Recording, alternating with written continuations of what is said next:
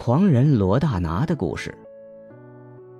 今天要讲一个罗姓大拿的故事，狂人中的狂人。大拿当然不是我，他的名字叫做罗伯特·罗素。罗姓的大人物还真是不少，像罗伯斯庇尔、罗尔斯、罗伯特里等，找机会以后都可以聊聊。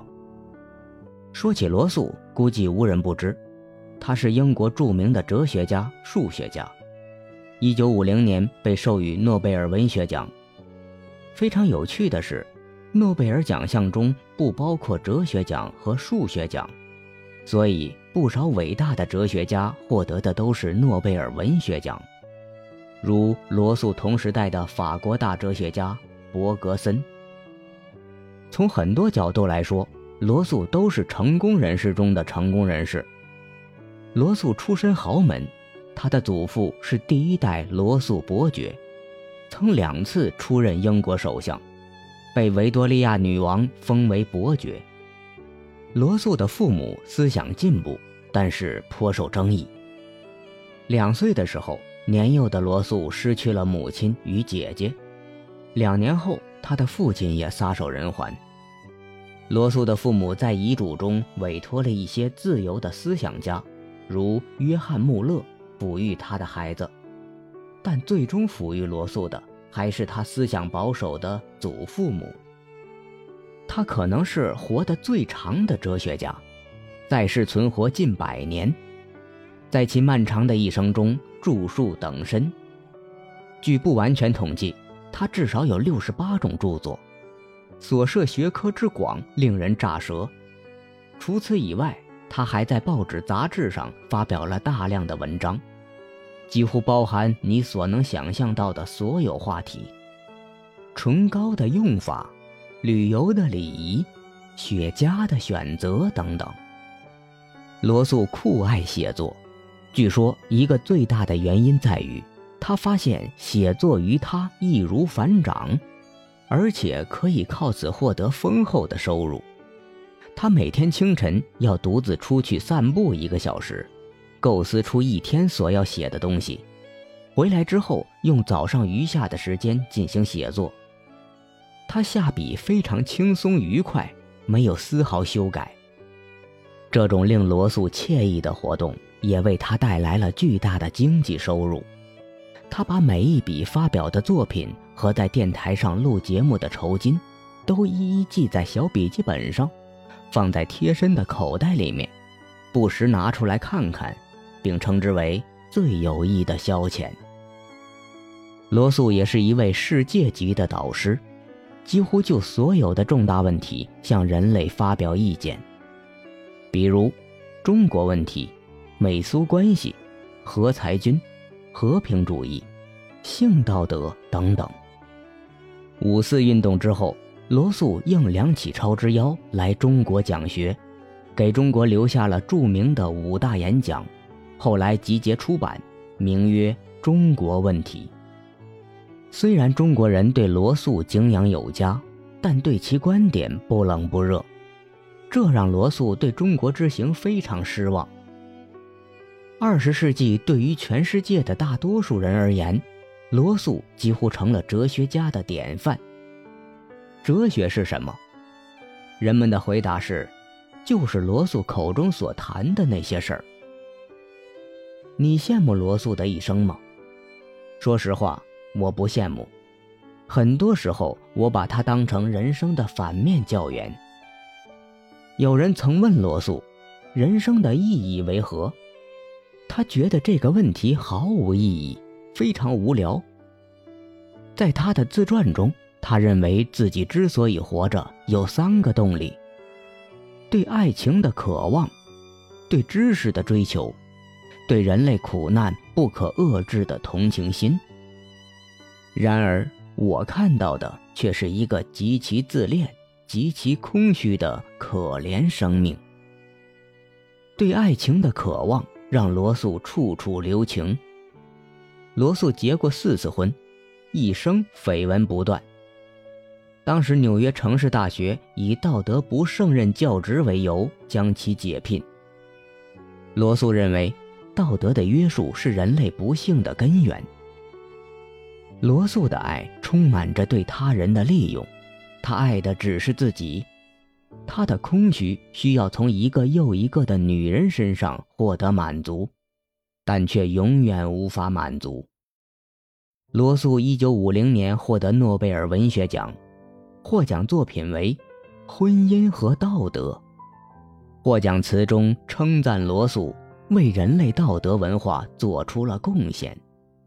可笑的是，在婚姻和私生活上，罗素恰恰抛弃了道德，从没有放弃过任何机会染指遇见的任何一个女人，甚至包括他的学生。一九四八年诺贝尔文学奖获得者诗人艾略特的妻子。除了数不清的情妇以外，罗素的受害者们还包括大量的身份卑微的人：家庭女仆、保姆，或是经过屋子的随便哪位年轻漂亮的女性。罗素的研究者说。他有充分的证据证明，罗素不顾高龄，仍在追逐他遇到的每一个穿裙子的人。他干这类事臭名远扬，甚至还不是背着妻子，而是就在他的眼前，当着那些他屋里客人的面。对知识的渴望让罗素著述等身，但知识带给他的是更多的骄傲，更多的自恋。知识常常让人自高自大，罗素可谓一个典范。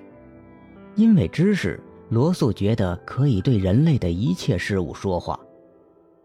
在二十世纪六十年代，罗素的伦敦总部变得像一个微型的外交部，他发过不计其数的信件和电报给各国总理和国家首脑。当这些信件越来越长、越来越频繁、没有节制时，他收到的回复也就越来越少，这往往让他怒火中烧。罗素是一位好斗的勇士，他几乎批评他本人以外的一切人。当他被激怒时，他对不赞同自己观点的人义愤填膺，凭一时之冲动脱口就骂，很多时候指控毫无逻辑，完全忘记了他本是逻辑大师。二战后。他认为苏联和纳粹一样坏，甚至比纳粹还要坏。但是没过多久，他就不再反苏，开始反美。他就和裁军问题同时去信赫鲁晓夫和艾森豪威尔，收到前者的亲笔回信，但是没有收到后者的回信。于是他变得极端反美。他认为肯尼迪比希特勒大概坏五十倍。肯尼迪和麦克米伦是人类有史以来最邪恶的人。对人类苦难不可遏制的同情心，让罗素不停地从事社会活动，但他爱人类，不爱具体的人，因为抽象的人类只是一种完美的概念，他总是可爱的。对概念的爱只需投入脑力，但对具体的人的爱。则需投入真实的感情。每一个具体的人都不完美，都有可比之处。一个人越是陷入对抽象人类的爱，就越是厌恶真正具体的人。尽管罗素热爱民众，并为他们的苦难而痛苦，但他依旧远离他们，因为他身上有贵族气质，同普通人缺乏联系。罗素养尊处优惯了，很少有比罗素更远离社会现实的人。他几乎不会操作最简单的机器装置，也不会从事任何日常事务。即便再娇生惯养的人，也不可能像罗素那样缺乏基本的生活技能。他爱喝茶，却不会煮茶。当他的第三任妻子皮特不得不外出时，他要在厨房的石板上留言，告诉罗素如何烧水煮茶。